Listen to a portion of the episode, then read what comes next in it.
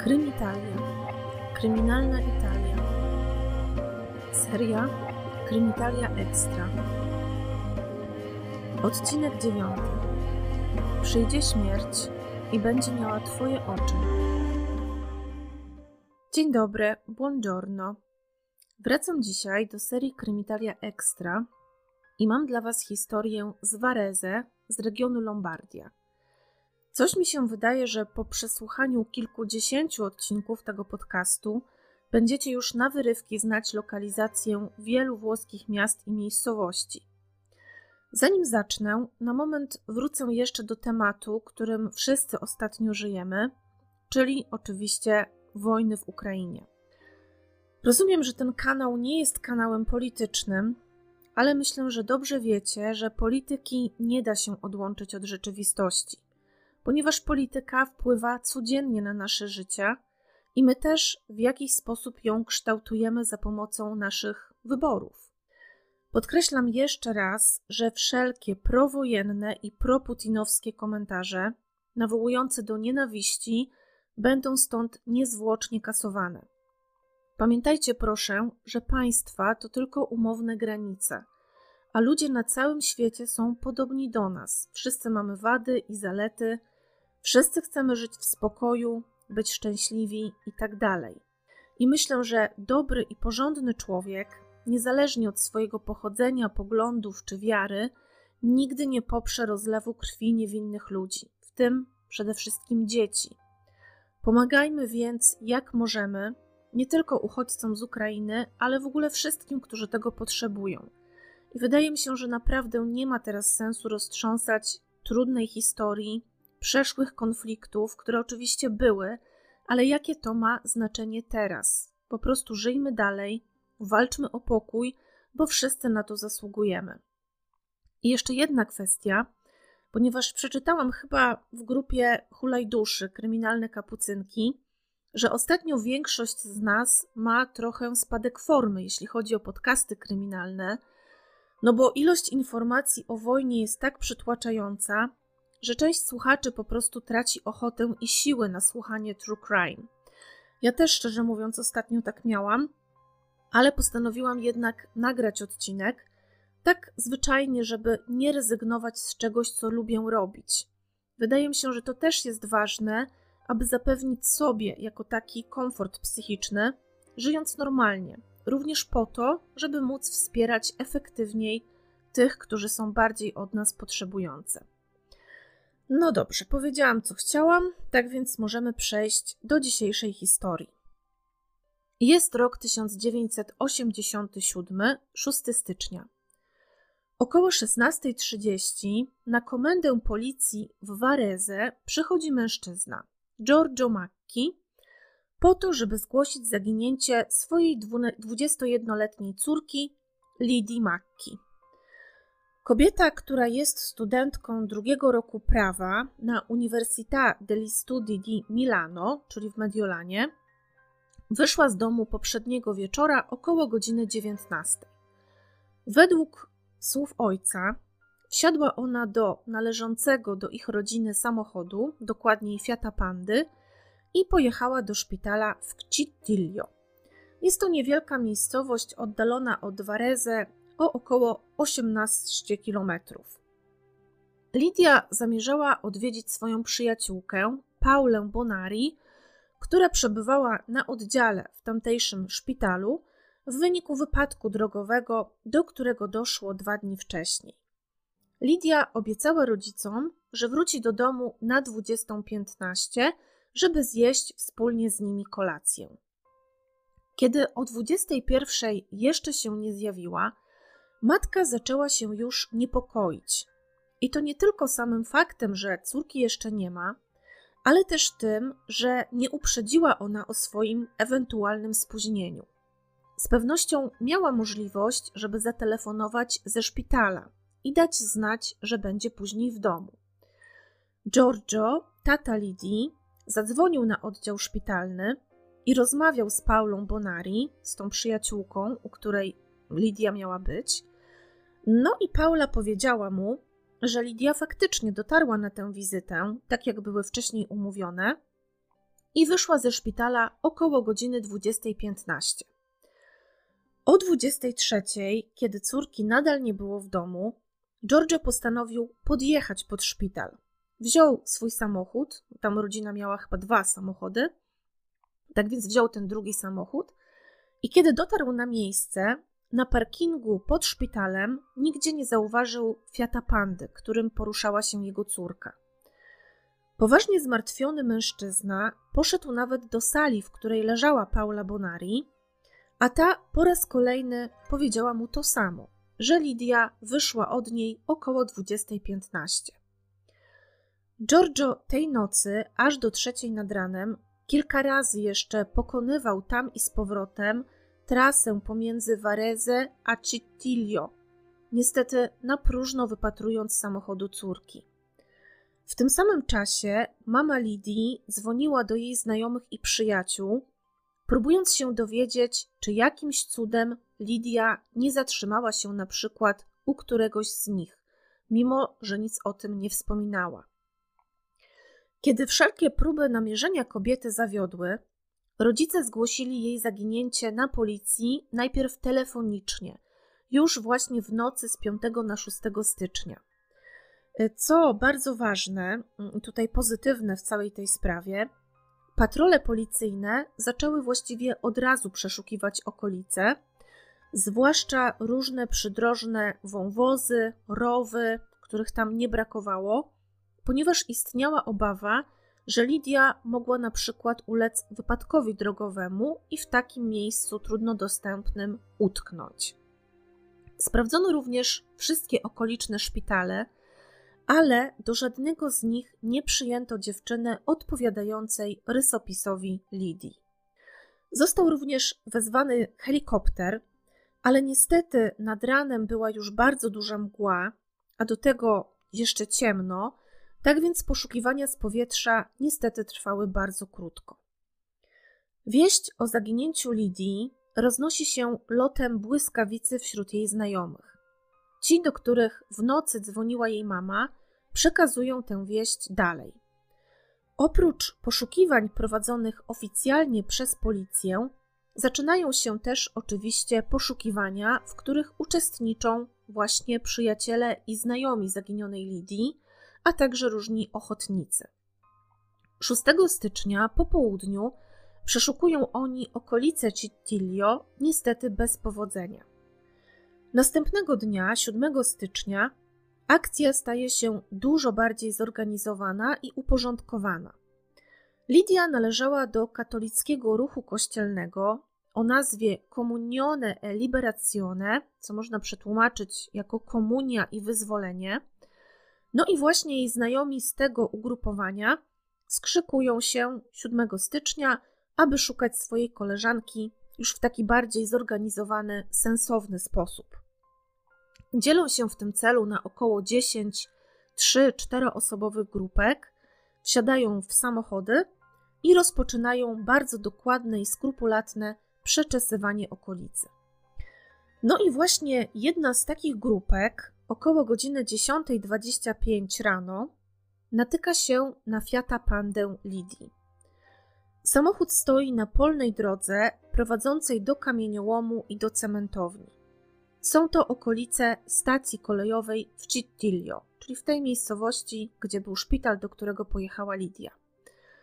Młodzi ludzie, już wcześniej pouczeni przez karabinierów, jak mają się zachować, jeśli znajdą cokolwiek, co wyda im się ważne, nie podchodzą do tego auta, y, nie zbliżają się w ogóle do niego za bardzo, tylko od razu idą do pobliskiego, oddalonego o około 300 metrów od tego miejsca szpitala w Cittilio. Właśnie tego samego, w którym Lidia odwiedzała przyjaciółkę, no i stamtąd zawiadamiają telefonicznie policję. Były to oczywiście jeszcze czasy bez telefonów komórkowych, tak więc w grę wchodziło jedynie skorzystanie z aparatu stacjonarnego. Na miejscu pojawia się patrol karabinierów i niemal od razu, kiedy funkcjonariusze tam podchodzą, tuż przy samochodzie zauważają ciało kobiety. Leży ono na ziemi w pozycji na brzuchu i jest przykryte bardzo dużym kartonem, takim dużym że właściwie w całości to ciało ten karton przykrywa. Kluczyki od Fiata Pandy nadal tkwią w stacyjce. Tylne siedzenie jest przesunięte do przodu, natomiast na przednim siedzeniu po stronie pasażera jest widoczna duża plama krwi. Na miejsce przyjeżdża natychmiast prokurator, a także technicy kryminalistyczni i ciało niestety zostaje szybko rozpoznane jako należące do Lidii Makki. Kobieta jest ubrana dokładnie tak, jak opisał to jej ojciec. Ma na sobie ciemnoniebieską kurtkę i jasno-błękitne spodnie z nogawkami wpuszczonymi w kozaki. Kiedy funkcjonariusze unoszą ciało, pod nim znajdują dość dużą torbę z brązowej skóry. Taką torebkę podręczną, to znaczy taką noszoną właśnie na pasku, na ramię. Nie jakąś dużą torbę podróżną, tylko bardziej taką torebkę podręczną, tylko że była ona dosyć sporych rozmiarów. W torbie jest gotówka 18 tysięcy lirów, obecnie byłoby to około 22 euro, dowód osobisty, prawo jazdy i dwie zapisane odręcznym pismem kartki. Jedna z nich to coś w rodzaju listu miłosnego, który mówi o niemożliwej do spełnienia miłości. Jest to taki list stylizowany trochę na modlitwę i kończy się on słowem Amen. Ale na pewno jego wydźwięk jest taki, że chodzi o, jakąś, o jakiegoś prawdopodobnie mężczyznę, w którym Lidia, no bo później się okaże, że to właśnie Lidia napisała ten list, w którym Lidia jest zakochana, ale niestety ta miłość jest bardzo trudna. Ta miłość jest właściwie niemożliwa do spełnienia. Druga kartka to zapisany również odręcznie wiersz autorstwa bardzo znanego włoskiego poety Cesare Pavese pod tytułem Verrà la morte e avrai tuoi occhi. W polskim tłumaczeniu oznacza to przyjdzie śmierć i będzie miała twoje oczy. I ta druga kartka, właśnie z tą poezją, jest włożona do foliowej koszulki.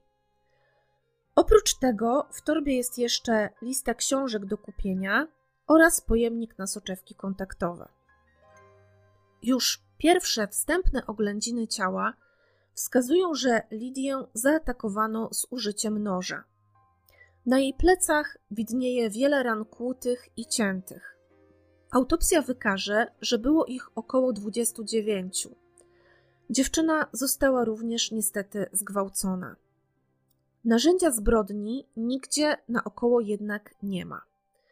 Bardzo szybko oczywiście zaczyna się dochodzenie. Policja w pierwszej kolejności sprawdza przeróżnych kryminalistów i przestępców seksualnych z okolicy. Przesłuchuje również pracowników i pacjentów szpitala, do którego udała się Lidia tego feralnego wieczora. Funkcjonariusze próbują zrekonstruować również ten ostatni dzień, 5 stycznia, kiedy Lidia po raz ostatni była widziana żywa. Jej rodzice wraz z kilkumiesięcznym bratem wrócili wcześniej niż zamierzali z kilkudniowego urlopu, żeby zrobić córce niespodziankę. Dziewczyna nie pojechała na ten wyjazd z nimi, ponieważ chciała się uczyć. Została więc sama w domu. To, co robiła od rana 5 stycznia, wiadomo mniej więcej od jej babci, która mieszkała w mieszkaniu tuż obok Makkich. Rano poprosiła ona wnuczkę o przyniesienie drobnych zakupów i Lidia oczywiście spełniła tę prośbę, a po powrocie ze sklepu znowu zasiadła do nauki. Wyszła z domu ponownie około godziny 14.30 i miała wtedy na sobie czerwony dres i niebieską kurtkę, i o tym wyjściu nie uprzedziła swojej babci. Nie wiem, czy babcia to widziała gdzieś tam przez okno, czy, czy jak w jakiś inny sposób się o tym dowiedziała. W każdym razie Lidia wyszła, ale nie powiedziała, że wychodzi. Wróciła po 20 minutach i aż do powrotu rodziców była już w domu. I w czasie tych właśnie 20 minut, kiedy jej nie było, kiedy na chwilę wyskoczyła, jeden ze świadków widział ją na stacji kolejowej. I można spekulować, że udała się tam prawdopodobnie po to, żeby sprawdzić sobie odjazdy pociągów do Cittilio. tam gdzie był ten szpital, ponieważ dwa dni z rzędu odwiedzała już swoją przyjaciółkę i tego dnia właśnie chciała na nowo to zrobić. Według babci, Lidia tamtego popołudnia dostała też dwa telefony.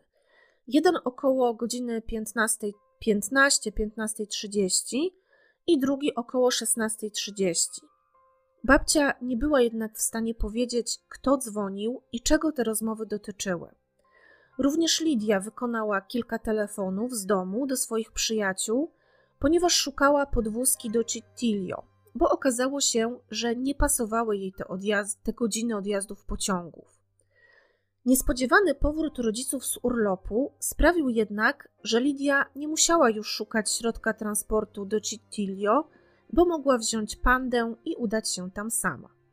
Z tego co czytałam, rodzice właśnie chyba z kuzynką i z tym małym dzieckiem pojechali na ten urlop i jechali na dwa samochody, właśnie tym jednym, którym, tak jak wspomniałam wcześniej, później ojciec będzie jeździł, żeby szukać Lidii, e, i drugi to był Fiat Panda prowadzony przez kuzynkę.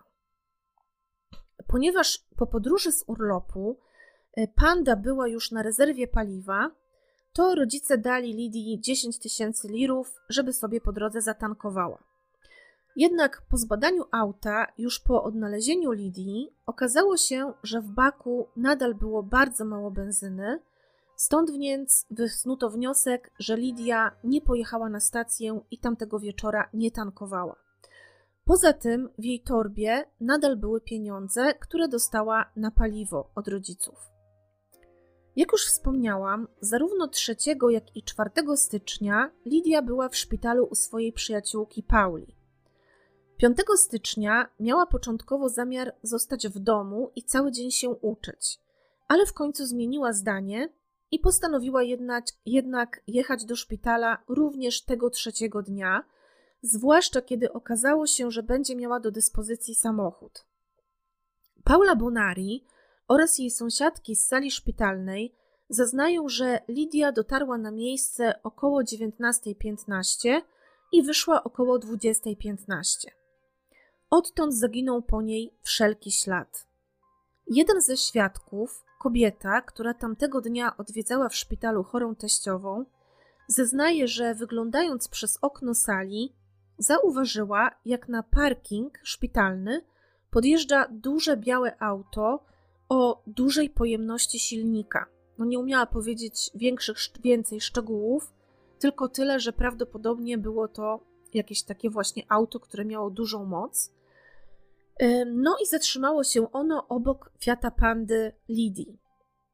Kolejny świadek, mężczyzna, przejeżdżał już 6 stycznia rano swoją ciężarówką polną drogą i zauważył zaparkowane na poboczu auto, a w nim krew na przednim siedzeniu. Nie dostrzegł wtedy ciała, które, jak pamiętacie, było całe przykryte dużym kartonem. Kiedy przejeżdżał tamtędy jeszcze raz tego samego dnia wieczorem, obok samochodu zauważył ukrywającą się sylwetkę. I kiedy podjechał bliżej, ta osoba bardzo szybko oddaliła się. Policja nie poprzestaje na rekonstrukcji tylko tych ostatnich dni życia Lidii. Zagłębia się również w jej życie, znajomości i zwyczaje. Przesłuchuje znajomych z liceum i z uniwersytetu, a także z grup, w których działalność dziewczyna była zaangażowana. Wspomnianej już komunii i wyzwolenia, a także harcerstwa żeńskiego o nazwie Biedronki. Lidia jakiś czas wcześniej została nawet ich drużynową. W grudniu spędzała czas zarówno w katolickiej grupie na ćwiczeniach duchowych, jak i wśród harcerzy. Wieczorem 4 stycznia była na kolacji w pizzerii z grupką przyjaciół. W życiu Lidii nie ma niczego, co mogłoby stanowić jakikolwiek punkt zaczepienia w śledztwie. Pierwsza hipoteza jest zatem taka, że dziewczyna padła ofiarą jakiegoś maniaka, a motyw zbrodni był oczywiście seksualny. Policja przesłuchuje jednego z przestępców seksualnych z okolicy, ale niestety bez rezultatu. Stara się również natrafić na ślad osoby, którą świadek widział po południu 6 stycznia obok samochodu Lidii, ale niestety to również nie przynosi efektów. Policja przygląda się też trójce przyjaciół, którzy znaleźli samochód Lidii. Dzieje się tak dlatego, że na komendę dociera anonimowy list, skąd my to znamy we włoskich sprawach kryminalnych, według którego to właśnie Roberto Beckis, jedna z osób, która natrafiła na ciało zaginionej, jest jej mordercą. Ruchy chłopaka zostają oczywiście bardzo dokładnie prześledzone i okazuje się, że na czas zaginięcia Lidii ma on niepodważalne alibi. 5 stycznia po południu wraz z przyjaciółką odwiedził Paulę Bonari w szpitalu, ale minęli się z Lidią, która przyjechała tam dopiero wieczorem. Następnie para pojechała do Mediolanu, tam zjedli kolację, czego dowodem są zeznania kelnerów, rachunek za posiłek i paragon z parkingu, na którym zaparkowali auto. Tak więc jego trzeba było zdecydowanie z kręgu podejrzeń wykluczyć. Kolejną osobą, którą policja bierze pod lupę, jest Giuseppe Sodgiu. Chłopak chodził do tego samego liceum co Lidia, a także był członkiem komunii i wyzwolenia. Odkąd zaczął studiować filozofię na Uniwersytecie w Mediolanie, zamieszkał razem z Robertem Bekisem, tym pierwszym podejrzanym, i innymi kolegami w jednym mieszkaniu w Mediolanie. Natomiast sam pochodził z miejscowości Brebbia, położonej niedaleko Cittilio. Podejrzenia akurat wokół niego narosły, kiedy podczas przesłuchania 13 lutego nie potrafił spójnie odpowiedzieć, co dokładnie robił w dzień zaginięcia Lidii oraz w ogóle nie poinformował policji, że widział się z nią dwa dni wcześniej, 3 stycznia, w szpitalu. Zeznał, że jak tylko dowiedział się o wypadku przyjaciółki Pauli Bonari, natychmiast pojechał do szpitala i tam już na miejscu spotkał kilkoro znajomych. Wymienił ich wszystkich z imienia i nazwiska, nie wspominając w ogóle o Lidii, która na pewno też wtedy tam była. Zeznał, że po raz ostatni widział ją przed świętami Bożego Narodzenia. Giuseppe nie pamiętał też dokładnie, co, do, co robił 5 stycznia po południu. Najpierw twierdził, że był w kinie w towarzystwie kolegów, jeden z nich to Pierluigi Bertoldi, a drugi Stefano Binda. Nie pamiętał jednak, na jakim byli filmie, ponieważ w czasie ferii świątecznych widział tych filmów na pewno kilka i już mu się wszystko mieszało. Kilka dni później sprostował jednak tę wersję i zeznał, że wieczór spędził w towarzystwie kolegi w swoim domu i tam oglądali film.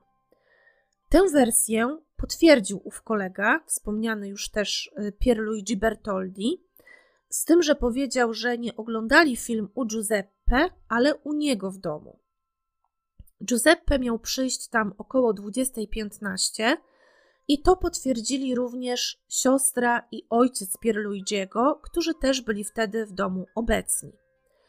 Zarówno Pierluigi, jak i Giuseppe muszą być więc wykluczeni z kręgu podejrzanych z uwagi na dość solidne alibi na czas zaginięcia Lidii.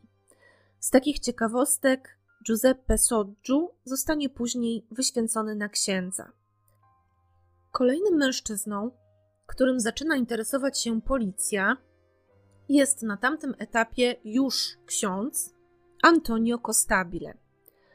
Śledczy wydedukowali, że odręcznie napisany przez Lidię list miłosny, opisujący nieszczęśliwą, niemożliwą do spełnienia miłość, mógł być adresowany albo do kogoś żonatego, czy tam zajętego, albo właśnie do jakiegoś księdza, z którym miłość, czy tam miłość w jego kierunku, teoretycznie z definicji powinna być niemożliwa. Ksiądz Antonio poza tym znał Lidię, zjawił się również na miejscu odnalezienia jej ciała, żeby je pobłogosławić. Mężczyzna zeznaje, że w dzień zaginięcia dziewczyny był w kościele, gdzie przygotowywał kazanie na święto Trzech Króli. Pamiętacie, że to wszystko tam działo się w okolicach 6 stycznia. Później jednak zmienia tę wersję, tłumacząc, że zajrzał do kalendarza i że tamtego popołudnia uczestniczył w spotkaniu religijnym z trzema innymi księżmi i jedną osobą świecką.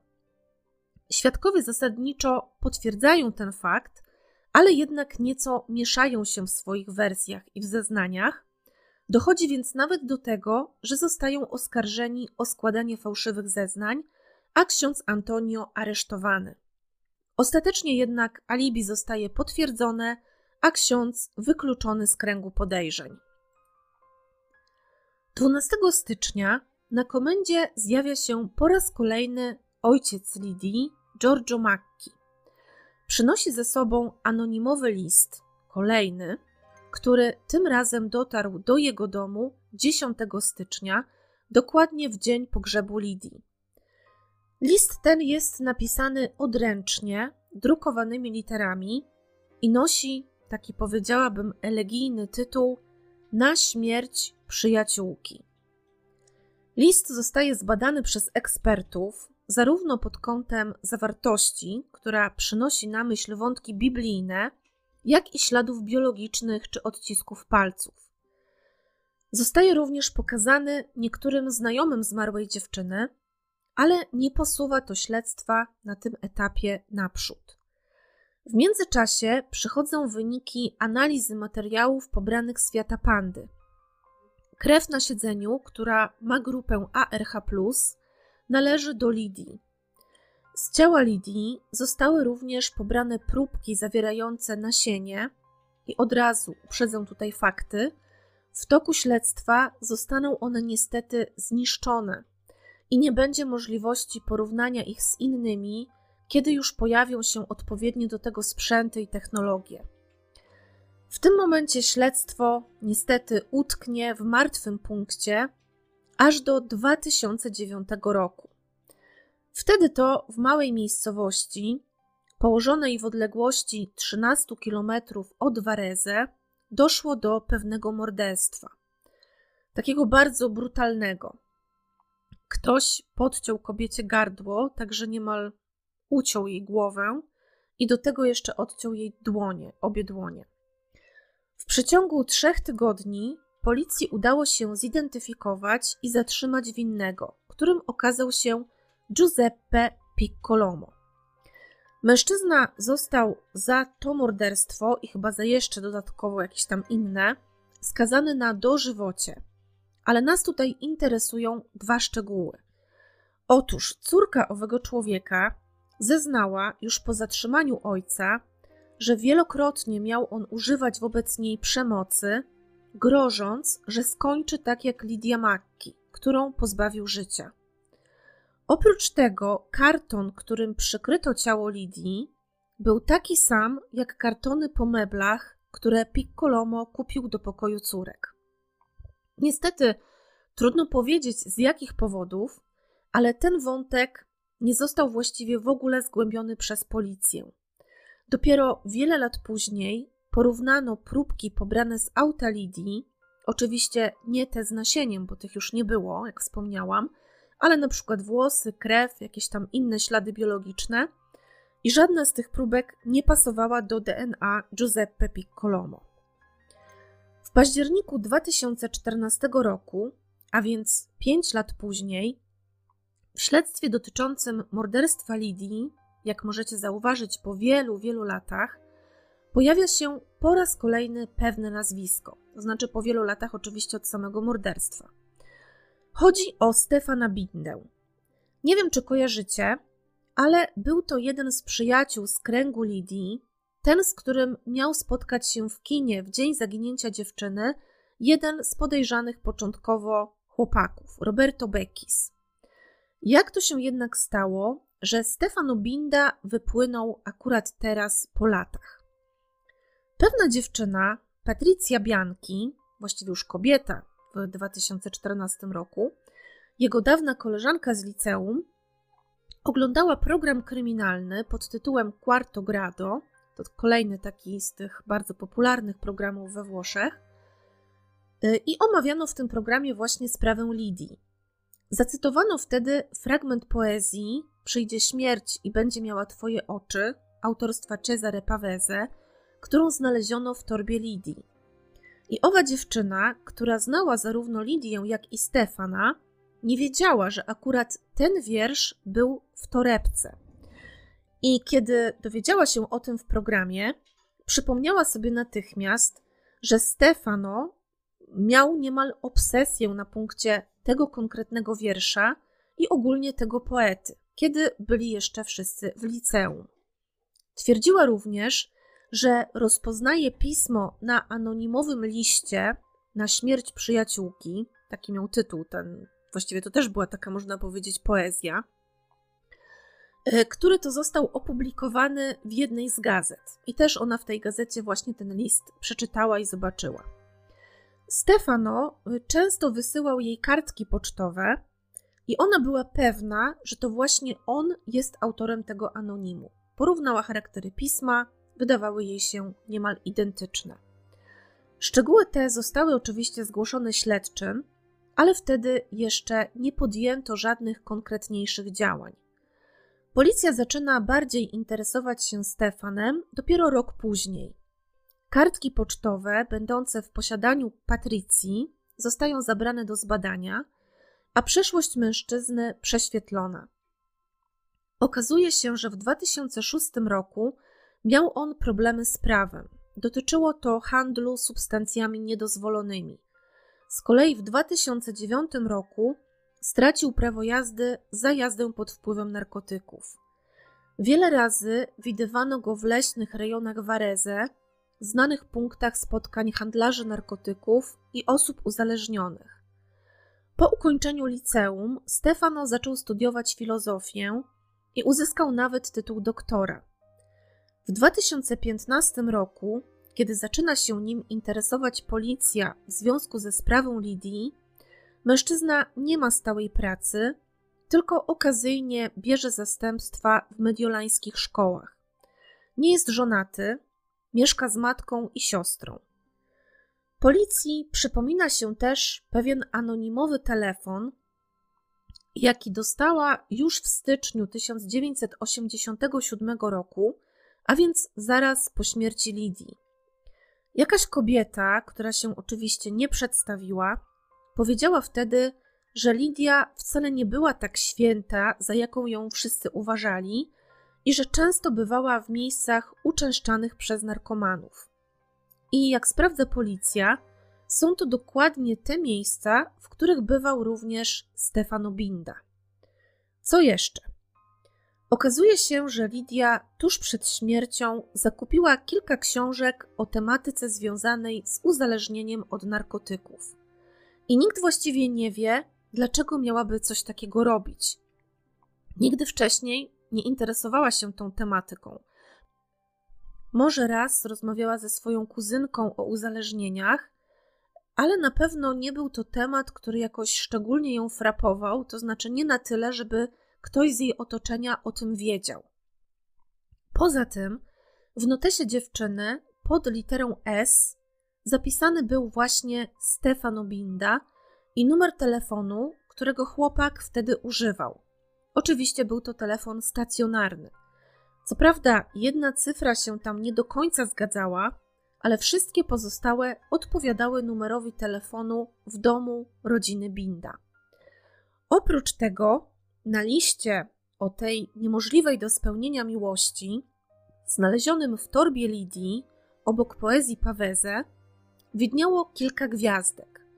No i to właśnie Stefano miał w zwyczaju rysować gwiazdki na swoich notatkach i listach. Podobna gwiazdka widniała obok jego podpisu na kartce wysłanej do Patrycji.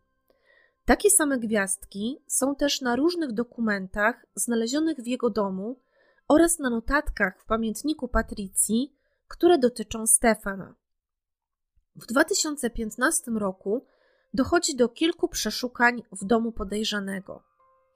Policja znajduje w nim między innymi tom poezji zredagowany przez Lidię, a wydany na jej cześć przez rodzinę, oczywiście już pośmiertnie, oraz książkę pod tytułem Winny nie jest mordercą, ale ofiarą. Policja zabezpiecza też kilka notesów, w których znajdują się dość interesujące szczegóły. Pod datą 7 stycznia 1987 roku widnieje tekst pieśni religijnej i imię Lidia. pod datą 8 stycznia jest zdjęcie Lidii i po raz kolejny zanotowane jej imię. 9 stycznia notatka przedstawiająca taki sam symbol, jaki widnieje na dole anonimowego listu na śmierć przyjaciółki oraz notatka o następującej treści. Drogi Stefano, masz przerąbane. Mogą ci wyłupić oczy, albo zrobić to twoimi własnymi rękami. Ale co zobaczyłeś, to zobaczyłeś. W brązowym notesie z 1986 roku, a więc jeszcze sprzed śmierci Lidii, zanotowano z kolei na włożonej luzem kartce. Stefano jest barbarzyńskim zabójcą. Patrycja Bianchi zaznaje również, że przy okazji jednej z mszy w intencji Lidii w styczniu lub lutym 1987 roku stała przed kościołem ze Stefanem i wtedy on jej powiedział: Nie wiesz, nie jesteś w stanie sobie nawet wyobrazić, do czego jestem zdolny. Ale w ogóle nie podała kontekstu tej rozmowy. Ja to przeczytałam w dokumentach sądowych, ponieważ y, są one dostępne, normalnie można sobie w PDF-ie ściągnąć. I tam jest wszystko o śledztwie, o dowodach, o poszlakach i tak. I też nie jest tam wyjaśnione, w jakim sensie on to w ogóle powiedział. Jest po prostu takie zdanie wyrwane z kontekstu i to, że właśnie Patrycja w ten sposób zeznała, że takie słowa od niego pod tym kościołem usłyszała. Z pamiętnika Patrycji wynika też, że ona i Stefano byli ze sobą bardzo blisko za czasów liceum. Dziewczyna gromadziła na przykład poezje, które obojgu im się podobały, oraz robiła różne notatki ze wspólnych wyjść i wypadów. Zadedykowała chłopakowi też jeden z wierszy jego ulubionego poety, Cesare Pavese, takimi słowami: Mojemu najlepszemu przyjacielowi z miłością Patrycja. W notatce z lutego 1987 roku dziewczyna zapisała, że Stefano jej powiedział, że najbardziej pragnie tego, aby Bóg wybaczył mu jego błędy. Patrycja przypomina sobie również o zachowaniu Stefana zaraz po śmierci Lidii. Kiedy zadzwoniła do niego, aby mu powiedzieć, że znaleziono ciało ich koleżanki, jego reakcja trochę ją zaskoczyła, ponieważ wydała, mu, wydała jej się zbyt emocjonalna. Natomiast dwa, trzy dni po śmierci Lidii, Stefano przyjechał po Patrycję swoim samochodem i zapytał ją, czy wie, gdzie jest dom Lidii. I to też wydało jej się bardzo dziwne, bo była pewna, że on już tam wcześniej był, to znaczy w domu Lidii. Więc dlaczego miałby pytać, gdzie ten dom jest, skoro doskonale znał adres? Potem pojechali razem w jakieś nieznane jej miejsce. Stefano zaparkował, wyjął z auta plastikowy woreczek z czymś twardym w środku. Ona to opisywała w ten sposób, że poznała, że to było takie sztywne, dlatego że ten woreczek sam stał, bez podpórki. I wyszedł z tym. Następnie wrócił do auta już bez tego woreczka. No i pytanie, czy mógł on zawierać narzędzie zbrodni, którego, jak wiecie, nigdzie przy Lidii nie odnaleziono. Potem pojechali do siedziby komunii i wyzwolenia, gdzie chłopak zostawił swoją towarzyszkę, a sam gdzieś sobie dalej pojechał. No i Patrycja nie umiała w ogóle sobie wytłumaczyć powodu, dla którego on chciał, żeby jeździła z nim wtedy, tamtego dnia. E, śledczy też oczywiście sprawdzają miejsce, które ona opisała, to do którego pojechała razem ze Stefanem i gdzie miał on wyrzucić ten woreczek, ale niestety niczego nie udało im się tam znaleźć. Patrycja potwierdza im również, że Stefano znał dobrze lokalizację, w której znaleziono ciało Lidii, ponieważ byli tam nawet kiedyś razem. Oprócz tego, rzecz, która uderza śledczych, kiedy oglądają zdjęcia Lidii i młodej Patrycji, to ogromne fizyczne podobieństwo obu dziewczyn. Na niektórych ujęciach są one niemal nie do odróżnienia. Jak wynika z notatników Stefana, od 1 do 6 stycznia był on na feriach w Pragelato Sestiere. Jednak żaden z przesłuchiwanych świadków nie pamiętał o jego obecności w tym miejscu. Zresztą, nawet gdyby ta wersja się potwierdziła, gdyby on tam był, to nie było to właściwie żelazne alibi, ponieważ odległość od tego miejsca do Varese była dość niewielka i autostradą dało się ją pokonać bardzo szybko. Tak więc teoretycznie, nawet gdyby tam był, to zdążyłby dojechać do Cittilio, zabić Lidię i wrócić. Dwoje narkomanów zeznaje, że kiedyś jechali autem ze Stefanem, aby w ustronnym miejscu wziąć zakupione wcześniej narkotyki. I w pewnym momencie mężczyzna bardzo gwałtownie zaprotestował, kiedy chcieli jechać w okolice Cittilio. Byli bardzo tym zaskoczeni, ponieważ zachowanie Stefana było nieadekwatne do sytuacji, stało się wręcz agresywne. I wytłumaczył on to w ten sposób, że nie chce tam jechać, ponieważ zamordowano w tym miejscu jego przyjaciółkę. Ta sama narkomanka zeznaje również, że Stefano jej powiedział, że tamtego dnia, 5 stycznia 1987 roku, też planował odwiedzić Paulę Bonari w szpitalu, ale coś mu w tym przeszkodziło. A to z kolei oznaczałoby, że jednak nie był na żadnych feriach, jak wcześniej mówił i jak zapisał w swoim notesie. Reasumując tak króciutko, jakie główne elementy doprowadziły do postawienia Stefana w stan oskarżenia? Po pierwsze, napisany odręcznie wiersz Cezare Pavese, na którego punkcie Stefano miał bzika. Po drugie, gwiazdki znalezione na końcu anonimowego listu, które również były znakiem rozpoznawczym Stefana i które widniały na wielu jego dokumentach i notatkach. I po trzecie, pewne zwroty i sformułowania, które powtarzały się zarówno w liście o niemożliwej miłości znalezionym przy Lidii, jak i w anonimowym liście na śmierć przyjaciółki, który dotarł do rodziców Lidii w dzień jej pogrzebu. Ale zanim jeszcze powiem o procesie, powiedzmy sobie trochę więcej o tym, jaki obraz Lidii wyłania się na przestrzeni tych wszystkich lat śledztwa. Studentka drugiego roku prawa była według wszystkich bardzo inteligentną, pogodną i wysportowaną dziewczyną. Uwielbiała sport i czynnie go uprawiała, a także była gorliwie wierząca i praktykująca. Bardzo udzielała się w katolickiej grupie Komunia i Wyzwolenie i miała tam spore grono przyjaciół. Nie miała chłopaka, a wszystkie jej zauroczenia były raczej przelotne i mało znaczące. Takie młodzieńcze miłostki. Wydaje się za to, że dziewczyna często mówiła o takiej miłości nieszczęśliwej, niemożliwej. Była tą koncepcją wręcz zafascynowana. Pisała o niej też na rok przed swoją śmiercią do księdza, który opiekował się ich wspólnotą. Lidia miała bardzo dobre relacje ze swoją rodziną. Były one szczere, otwarte i oparte na wzajemnym zaufaniu. Śmierć dziewczyny była więc dla nich ogromnym szokiem. Przecież obracała się w dobrym towarzystwie. Właściwie spotykała się tylko z ludźmi wierzącymi, tak jak ona, którzy unikali niebezpiecznych rozrywek, nie przejawiali destrukcyjnych zachowań, łączyły ich wspólne wartości. Matka nie wierzy, że córka wpuściłaby do auta obcą osobę na parkingu przed szpitalem. To musiał być ktoś, kogo znała i komu ufała. Przypomina sobie też, że kiedy dzwoniła do córki z urlopu 5 stycznia, Lidia wydawała się smutna i przygaszona jak nigdy.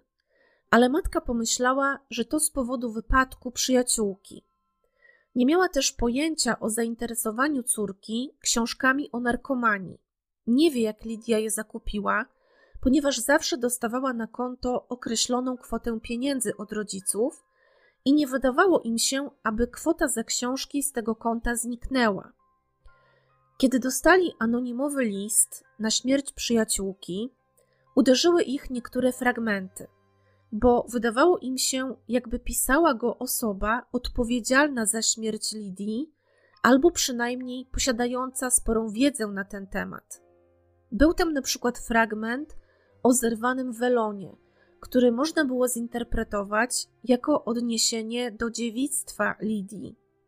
Badania wykazały, że dziewczyna tuż przed śmiercią w wyniku gwałtu właśnie to dziewictwo straciła.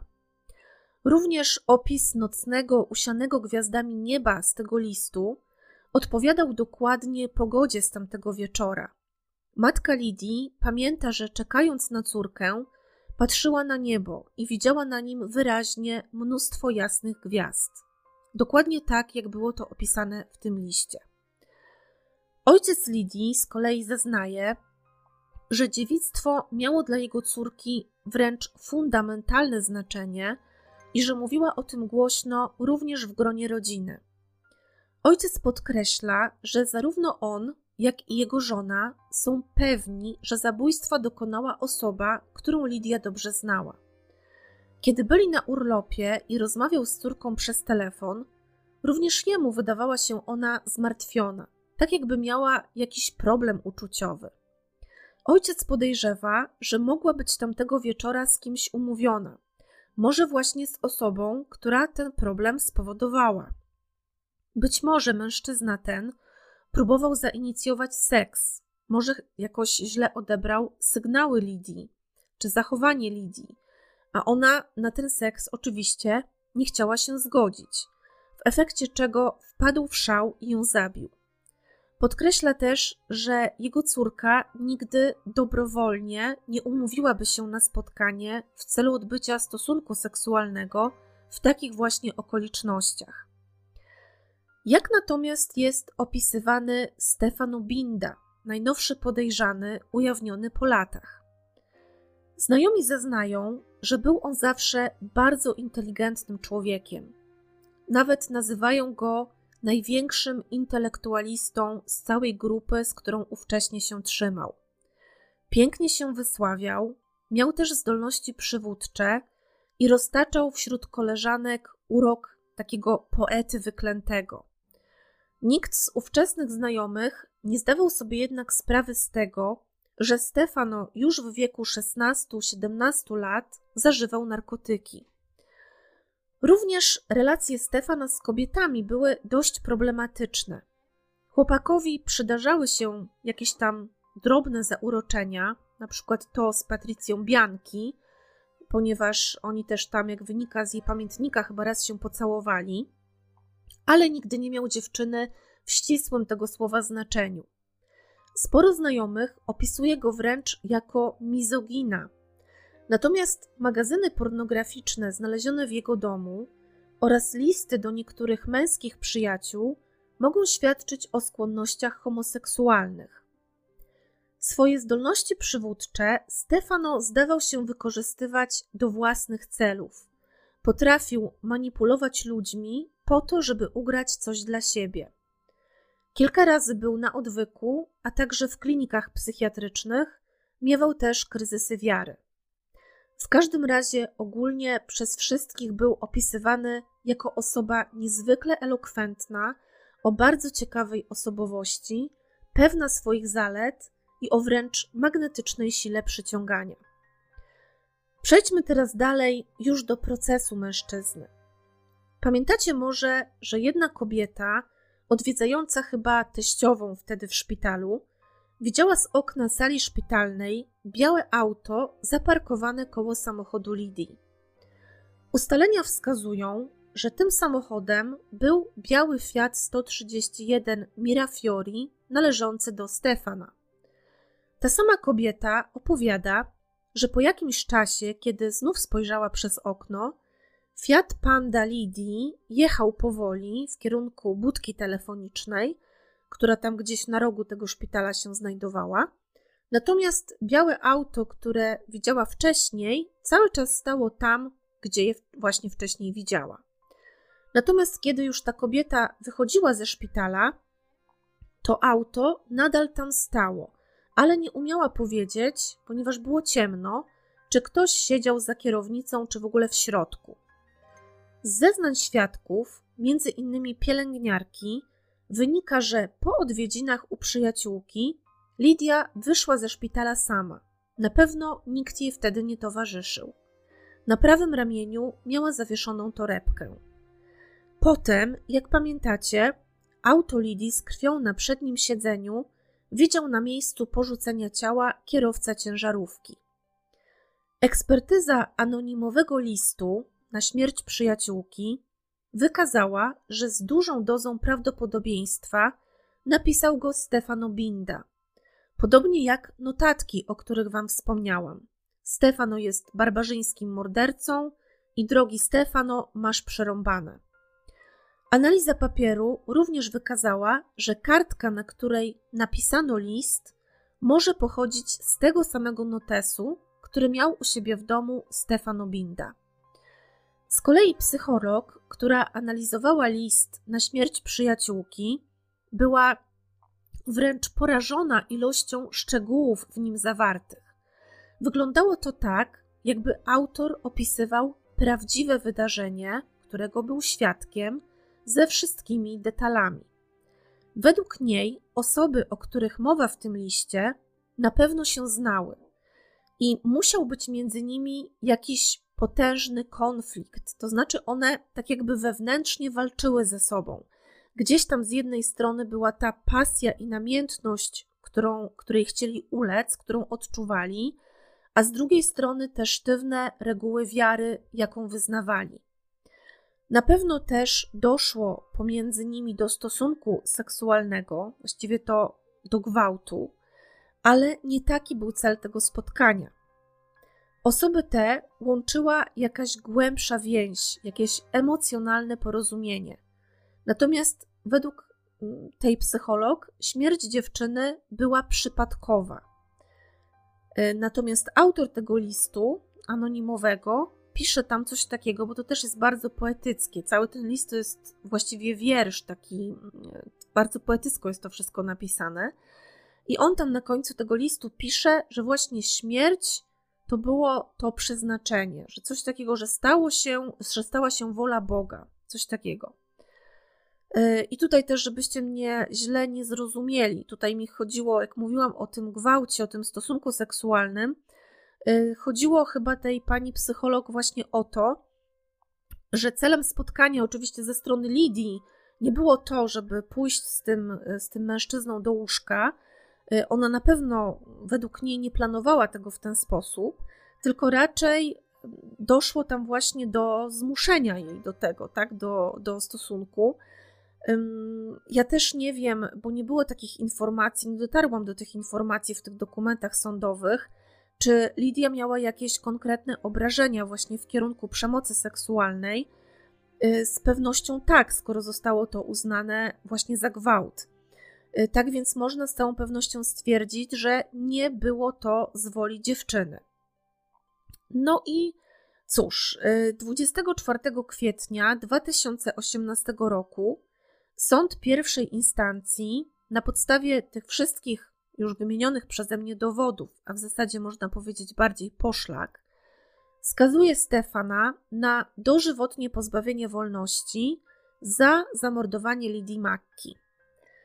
Ten wyrok zostaje jednak uchylony w procesie apelacyjnym, do którego dochodzi już rok później. I w uzasadnieniu tego wyroku, tego uniewinnienia, czytamy, że nie ma niepodważalnych dowodów na to, że to właśnie Binda zabił Lidię.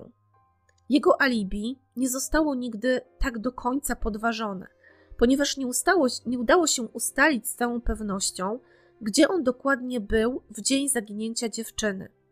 Nie miał też motywu, albo też śledczym nie udało się ustalić motywu tej zbrodni, a na miejscu zdarzenia ani w aucie nie znaleziono jego DNA.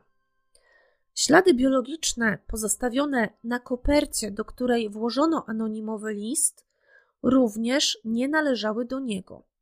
Zresztą tę kopertę też zagubiono w toku śledztwa i nie wiadomo tak naprawdę, co się z nią stało. To, że ekspert uznał, że to właśnie Binda z dużym prawdopodobieństwem był autorem tego listu, nie oznaczało oczywiście, że tak faktycznie było. Poza tym, nawet gdyby był on autorem, to też nie oznacza automatycznie, że był też mordercą. W 2016 roku ekshumowano ciało Lidii i zbadano znalezione na nim włosy. I żaden z tych włosów nie należał do Stefana. Ten wyrok w apelacji został ostatecznie potwierdzony przez sąd kasacyjny w 2021 roku. Oznacza to, że Stefano Binda nie zamordował Lidii Macki, a jej sprawa pozostaje do tej pory nierozwiązana. Podsumuję zadając kilka pytań. Po pierwsze, kto zatem napisał anonimowy list na śmierć przyjaciółki? Czy osoba, która napisała ten list, faktycznie uczestniczyła w morderstwie dziewczyny? Czy niemożliwa miłość z listu Lidii była tylko taką jej formą artystycznego wyrazu, czy dziewczyna jednak miała na myśli konkretną osobę? Czy był tą osobą Stefano? Czy Lidia wsiadła dobrowolnie ze swoim oprawcą do auta, skoro plamy krwi zostały znalezione na przednim siedzeniu po stronie pasażera, oznaczałoby to, że tam właśnie Lidia siedziała. Czy białym autem pod szpital przyjechał Stefano, czy jednak ktoś inny? Dlaczego Lidia miałaby się interesować uzależnieniem od narkotyków? Czy dlatego, że wiedziała, że bierze je Stefano i chciała mu pomóc, czy z innych powodów?